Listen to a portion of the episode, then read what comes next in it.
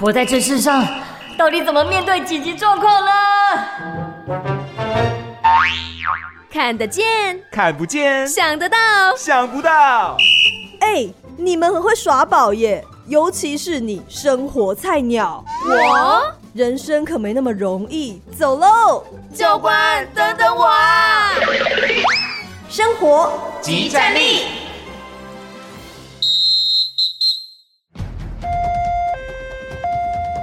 谁来帮帮我？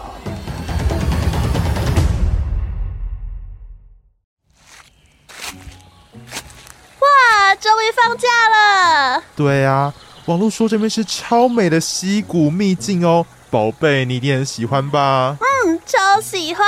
哎哎，帮我拍照，我要换大头贴。好，一二三，一二三，好了，哦，你拍的很差哎，再来，我要来个背影照。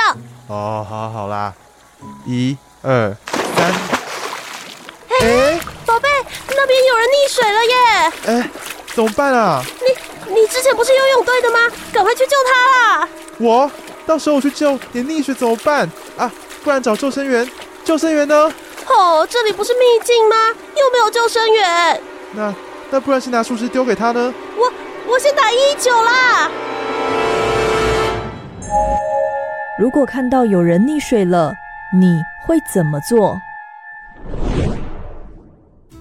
生活即战力，紧急情况 follow me，我是生活菜鸟阿红。我是生活菜鸟小咪，溺水的时候到底要怎么去救啊？就是大家常会去一些秘境去探索，但往往那些可能都没有一些救生员啊，或你可能觉得说哦我好像很会游泳，我就跳下去救人，这其实是蛮可怕的事情。可是我觉得很多人的迷思是会觉得说，比起海边、溪边的水可能没有那么深，哦所以我会游泳的话，我跳下去救个人应该还 好吧？真的，我曾经也这么想过。 结果呢？哦，跟大家分享一个小故事。前几年的时候，就跟朋友去秘境探索这样，嗯然后就是那种浅浅的溪边去玩。大概到你的靠近岸边的话，大概只有到小腿肚而已，还所以大家只是行踩踩水。嗯哼但就是玩玩玩，可能就想要再泡深一点的地方，然后就同行有人就去比较深一点的地方泡。嗯嗯，但他又个子比较小，嗯嗯，他渐渐的就被着水流飘飘飘的越来越远。哦，然后他发现说他游不回来的时候，他就开始求救，他会仰漂，他就求救。然后岸边的人都不太会游泳，对然后就问我说：“哎、可不可以去拉个他？”我想说应该是那边比较深一点，他踩不到底而已对。但我跟他身高其实差蛮多的，我想说嗯我应该顶多到胸口而已吧。嗯哼，然后是不是我过去的时候发现，哎、不对哦，连我都踩不到底了，我啊就是一百七十，我就踩不到底。好恐怖哦，就因为我已经游过去，发现踩不到底，但我想说，哦，OK，那我可以把它推过来，让它可嗯嗯以哼靠近岸边一点。但你知道溺水的人，他就想要抓各种支持物，然后他就把我当浮具， 就怕把我头往下压。我可想以啊理解啦，我能够理解啊，但我瞬间想说，哇，糟糕了，我开始吃水就不不不不。对啊，我当下直接慌了，就算我可能会游泳，但我可能没有办法当下反应，因嗯为我没有救生员的一些技能。啊没错，所以我不太知道说我当下要怎么办，甚至连会游泳的都变成不会游泳，因为你容易慌张嘛。没错，所以我大概有一段时间脑袋出现许多人生跑马灯，天哪，超可怕。但我当下的第一个想法是不行不行不行，我去救人，我还这样被人家救，嗯对不对？大家开心出去玩，结果变成遗憾的事情，这样不是很可怕吗？是所以我就好不容易吸到一口气，嗯然后努力游回来。哦，但我后来回到岸上的时候，就是有其他刚好救生员的游客就帮我们把我们同行友人救回来。啊，对，那现场的朋友回馈就是说，他完全不知道我发生什么事情，他以为我只是在打水之类的。看不出来，他们在远处其实是看不出来你那边是发生什么情况的。对他想说，我怎么去了那么久？嗯，然后我都在原地拍水而已，但他不确定说到底怎么样，因为他也没听到我的声音。嗯但实际上我也喊不出来，对，因为我要喊的时候，水巴就不不你不 连呼吸都很困难了。我怎么？么可能可以求救？对，看到这个剧，我真的感同身受了。嗯，那当时那个水的流速是很快的吗？其实没有，就是那个环境潺潺小溪嗯哼溪流其实慢慢的，对但因为在的地方是一个你踩不到底的地方，所以你总是会觉得没有安心感。嗯，一方面你又想要去救人啦，对所以那种心急的感觉促使自己没有办法做正确的判断。哦。嗯哦，，后来回想，真的觉得好像不应该贸然的下去，可能应该利用周边的东西啊。所以不知道到啦底应该要怎么做？当你在溪边去游玩的时候，有人溺水了，我们应该怎么样去帮他？他又应该如何自救呢？天啊，我也好想知道，赶快教教我！我们找到了我们的教官，要来教我们正确的方式喽。接下来进入我们的教官神救援。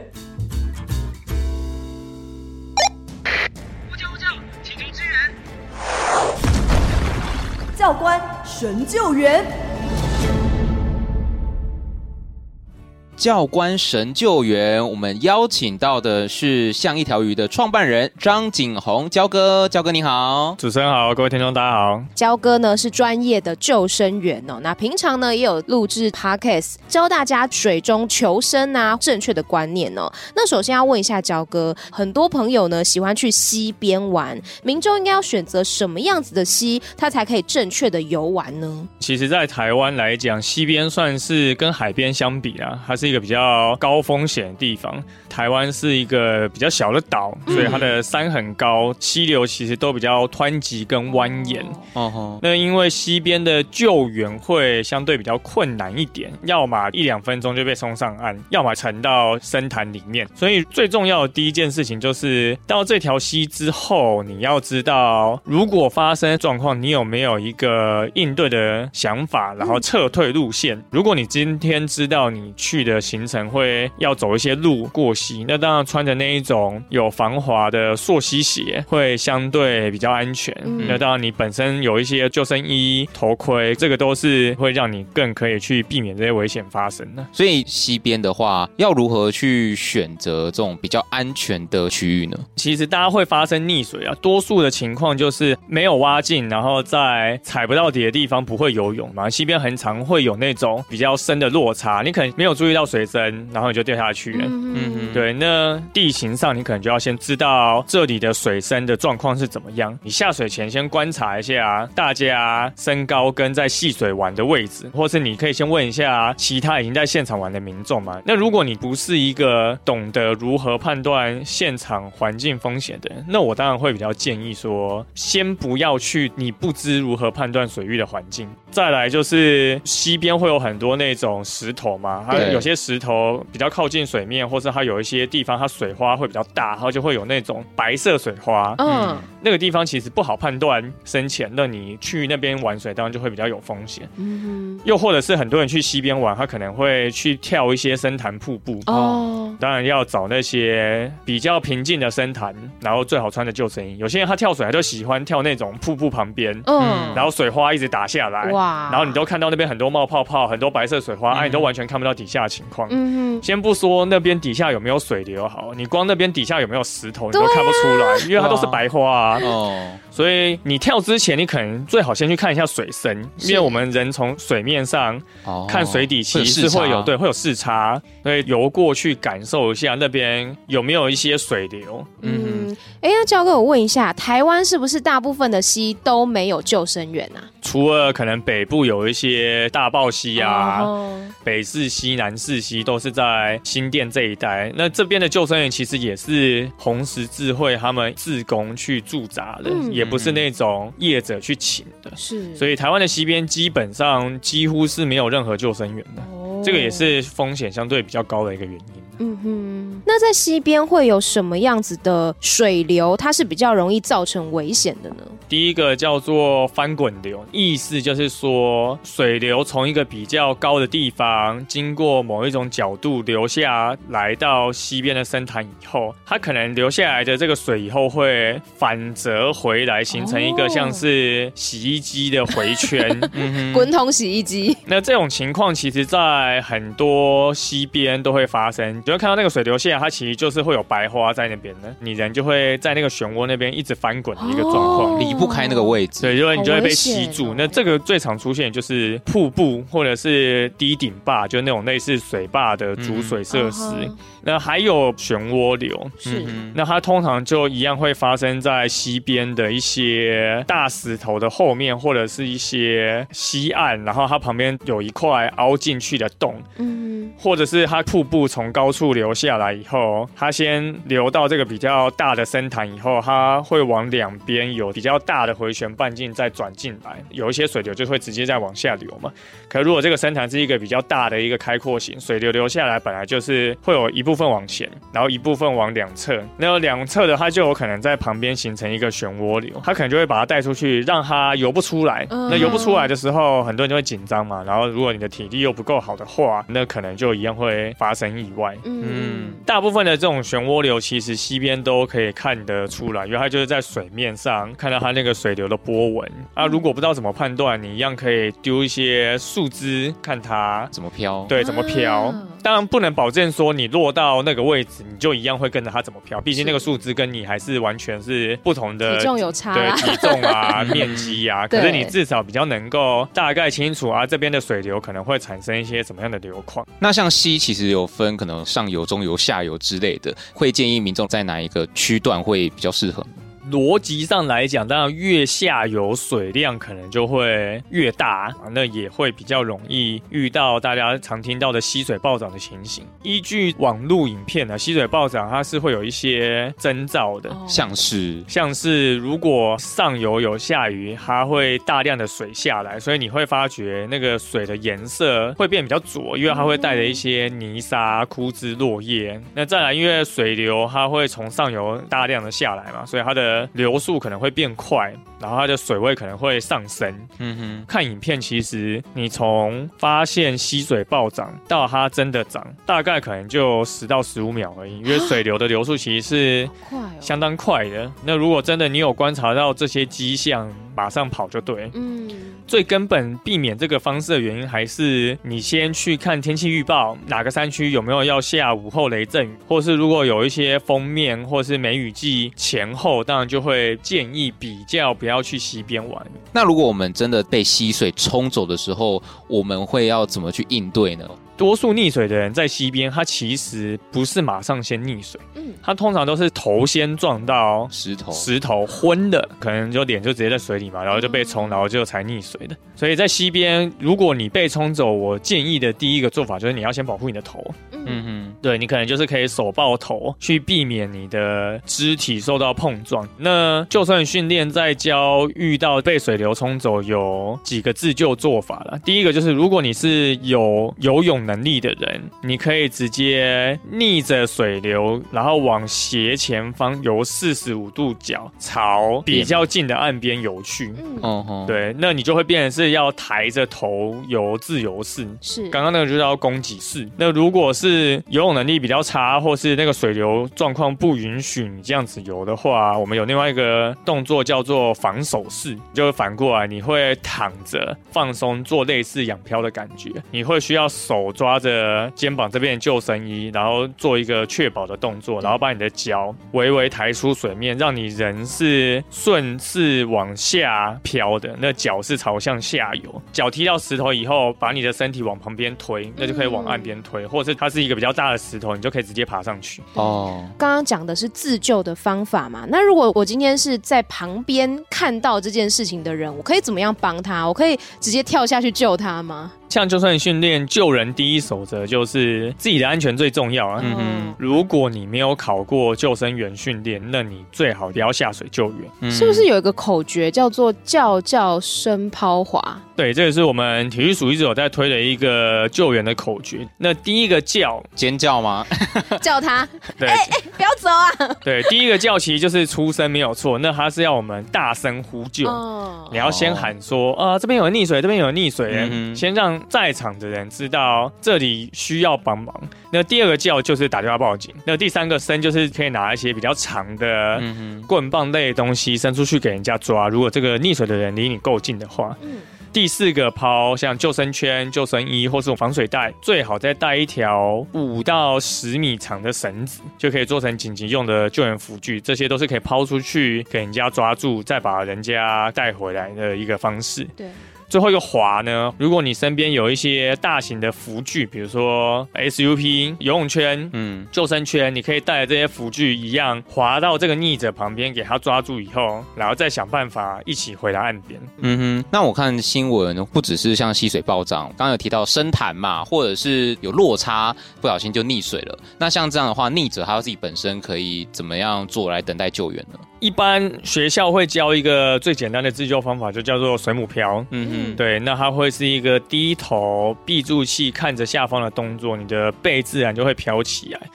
那我个人会比较推荐大家做仰漂，它就是反过来，它会手张开，然后躺在水面上，人看着天空。那它的好处当然就是你在没有蛙镜的情况下，你也可以做，然后换气也会比较方便。好，那我们今天呢，透过焦哥的分享，了解到很多在溪边游玩的相关安全知识。也希望大家如果没有准备好，就不要随便去溪边玩，也一定要先选择适合的地方去游玩。再次感谢焦哥。谢谢您。谢谢主持人，谢谢大家。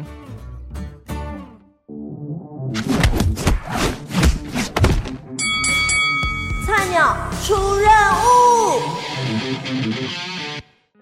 来到今天的菜鸟出任务，哇！大家有没有听到我们旁边呢有这个潺潺溪流的声音呢？我们现在在哪里呢，小咪？我们现在在一个清水步道旁边，那我们先来观察一下我们所看到的这个溪好了。你看到了什么呢，阿红？我看到了鱼，你知道这是什么鱼吗？我不知道，我也不知 道。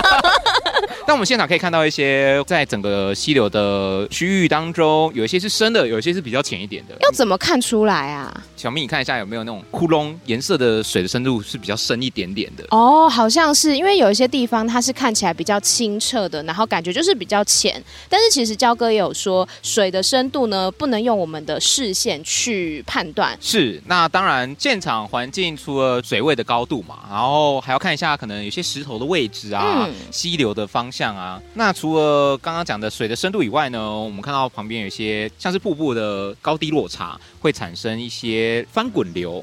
那我们可以看到，现在这个石头呢的水流往下，确实它有一个像滚筒洗衣机的那种转动的感觉。而且就是，其实，在那个白色水花附近，我们是没有办法看得很清楚，说那个石头啊跟周遭的水，所以也不会确定说它的深度到底有多深，其实是蛮危险的一个地带。然后还要跟听众朋友说，就是你如果来西边的话，记得带防蚊液，因为现在阿红跟小咪一直在被蚊子咬不。愧是大自然啦，所以刚刚看到的是那个翻滚流嘛。那你有看到其他的现象吗？我看到了有一片叶子在一个水流当中一直在打转、欸，哦，该不会就是焦哥讲的漩涡流。对啊，因为它这个是石头跟石头之间的流缝，而且那边的流速相较于其他的水面来讲的话，是真的比较快一点的。虽然说它现在只是一个小小的地带，但是如果说它今天在一个比较大的地方，人被卷进去的话呢，很有可能就会出不来了对啊，而且像焦哥有讲到说，可能你会不小心头会撞到石头，你就晕过去了。啊对，你看那个叶子一直在撞到石头，对对对对， 就是它留下来的叶子一直会在那个漩涡的地带一直旋转。那片叶子如果是我们溺水的人，那还得了？就很危险了。嗯哼，那我们接下来呢，要来模拟一下，如果说今天真的有人在溪边戏水的时候不小心溺水的话，到底旁边的人应该怎么帮助他呢？口诀是什么呢？叫叫声抛滑，第一个叫大家还记得什么吗？大声呼就说：“这边有人溺水了，请赶快来帮忙。”那第二个叫是就是要打电话叫一一九。赶快来求救。哎，那我问一下，这个时候可以直接跳下去救人吗？哎，不管你会不会游泳哈，都千万不要下去。如果你没有考过相关的证照的话，不然的话，很有可能会变成说你人都没有救到，然后自己呢反而受伤或搭上性命。那深是什么呢？伸的话呢，就是要伸长一个东西，像小咪今天因为要出来玩很开心，带了一个长长的自拍棒，这个自拍棒大概有八十公分。 OK，对，所以如果说有人在溪的中间，哎，他溺水了，那我就在溪的旁边呢，把这个自拍棒伸出去，把它给抓回来，嗯，你除了自拍棒啊，嗯或者是你可能有一些登山杖，或钓竿。或现场刚刚看到有一些竹子，哦，比较对，长的那边有一竹个子好长的树枝，这一类的，都是算可以就地取材啦。嗯，那抛我们可以抛什么？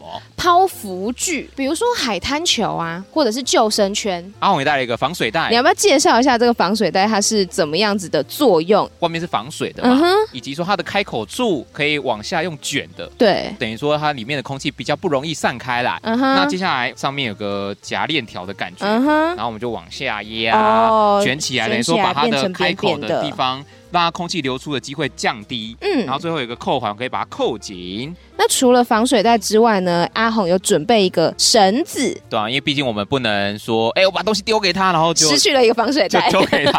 对，防水袋其次，人命没有救回来，那还得了，对不 对？所以这个绳子的目标就是希望说，把它绑在我们所携带的这些浮具上面，增加救回它的几率。 那最后呢，还有滑，滑的话呢，就是如果手边有一些大型的浮具，像冲浪板啊，对或 SUP 对这些浮具的话，我们可以借由那个浮具去把人给带回来。对，就是像一个小船一样。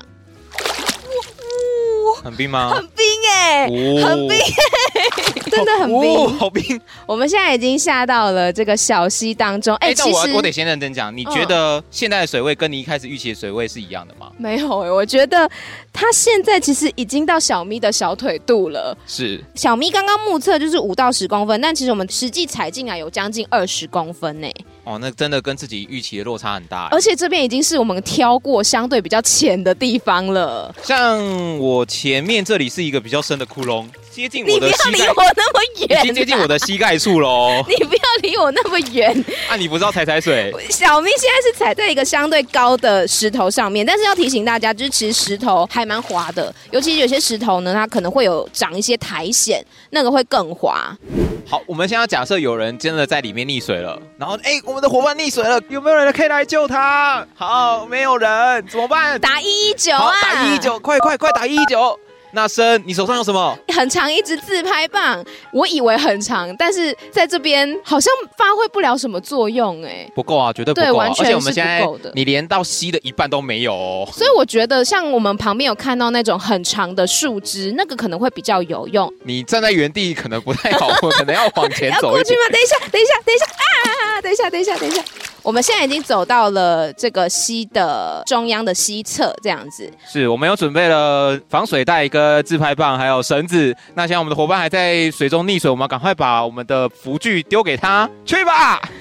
我们现在是防水在上面绑童军绳，然后童军绳上面再套那个自拍棒，所以其实它的那个长度是蛮长的，应该至少有一百六十公分吧。它可以抛到一个相对比较远的地方。是所以就是结合不同的东西，我觉得也很重要哎、buff 叠满，极尽你所能呢、欸没错没你错。手边有任何可以救他的工具，就赶快去救他。快点把它丢过去。认真要让他放到中间，其实也不简单。对因啊，为你看啊、我让他自己放置 play 的话，他会一直往水流的方向所以飘。我们就是要一次又一次的丢过去啊，你再丢远一点。会他现在抱住了，那我们要怎么办？赶快把他拉回来。对，然后如果岸上有其他人的话，最好可以一起把这个东西给拉过来。对，因为小心，如果你今天站在水边，然后尽其所能的拉过去的时候，有可能在水里面会滑倒，所对以其他而且的人要帮忙看一下或而且帮忙拉。水中的人，因为他求生欲很强，所以他的力道会很大。那在岸上的人呢，你如果要救人的话，一定要自己小心自己的安全。好，所以我们成功救回来了。耶、我们救回了人跟防水袋。没错，因为我们有绑上绳子，但如果只有防水袋也没有关系，至少让它有个浮具可以飘着。嗯，先让它浮在那个水面上，让它可以呼吸。那刚刚讲说那个深潭到底有多深呢？你要走过去没有吗走？过去。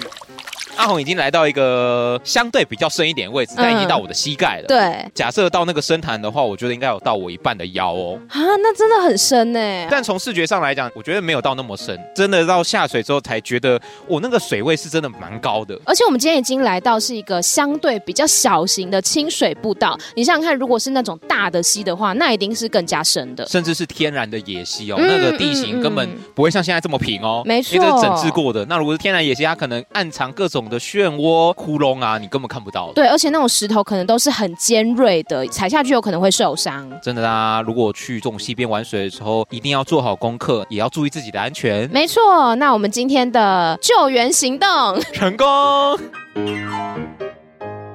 哇，我真的觉得在溪边的水深呐、跟外我想象的很不一样哎、真的没有去过，你真的没有发现说，哦，原来水的折射会导致你的视差，然后无法判断真正的水深。对啊，本来以为在脚踝而已，结果竟然跑到了小腿肚，然后更深一点的地方，甚至有可能到我们的腰哎、真的哎，而且现场其实看起来就没有什么危险处，对你会觉得好像啊，就踩踩水而已，会很发生平什静么危的险？小溪。对啊，但你殊不知真的到比较深一点的地方，真的踩不到底，那要怎么办啊？没错，那我们再来跟大家复习一下：如果你在溪边有人溺水了，这个时候谨记五字诀：叫叫声抛滑。第一个叫呢，就像我们实际演练一样，我们要大声的呼救，有没有人可以来帮忙啊？看现场有没有救生员啊，对或拥有救生技能的人。没错，那第二个叫呢，就是呼叫一一九。那其实这件事情你不一定要自己做，比如说你第一个叫呢，就已经跟现场的人说，哎、这边有人溺水了，那他们可能有空的话，他们就会拨打一一九来请人帮忙。那伸呢，我们手边有一些物品，像树枝啊、竹竿啊，这是大自然中环境会有的物品，或者是说我们自己携带的，你可能去钓鱼有对钓竿，嗯或者是有一些自拍棒，甚至有登山杖之类，只要是长的物体可以让你勾到，让溺水的人他可以拉到的话，那这就是一个好的物品。没错，那接下来抛的话，就是要抛送可以漂浮的东西，例如说像是救生圈，然后像阿红也有带的防水袋嘛，那以及绳子等等。而且我觉得有一个重点，就是我们在体验的时候呢，其实也有做的，你把两个东西结合起来。我们那时候是把自拍棒绑绳子，另外一端呢绑防水带，这样子它的长度会更长，而且它又是一个可以漂浮也可以拉的一个状态。对吧、只要你可以救到他，用各种方法，你就尽量去想，无所不用其极啦。没错，那刚刚那是抛嘛，接着滑呢。如果你手边有一些大型的浮具，像 SUP 板啊这一类型的，也可以用大型的浮具滑过去去救人。等于说像小船一样把它给载上来，然后再划回岸上。嗯哼，那当然，你事前啊，你去溪边游玩的时候，可以先准备一些东西，像刚提到的一些救生的工具，亦或者你也可以准备救生衣、蛙镜啊、浮具等等的配备，可以让你在玩水的同时是可以更安心一点的。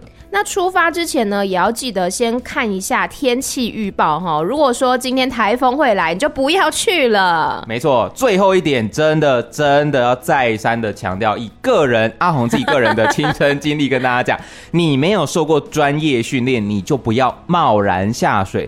不要觉得说哦，我好像很会游泳，我会仰视、自由式各种式，我应该可以救到人嘛？哦，没有，溪边的状况比你想象中复杂很多，而且你不熟悉溺者的习性，你也容易造成跟阿红一样的问题，就是换成你也有可能会变成被救的人。没错，那如果说你自己真的也要去溪边玩的话呢，也要注意一下，在溪边可能有很多的这种水流哦，它是暗潮汹涌的，你一定要斟酌自己的情况，在安全的情况下才能够下水哦。以上呢就是今天的西边安全特训，合格，生活即战力，提升你的战斗力。我是生活菜鸟小咪，我是生活菜鸟阿红，我们下次见。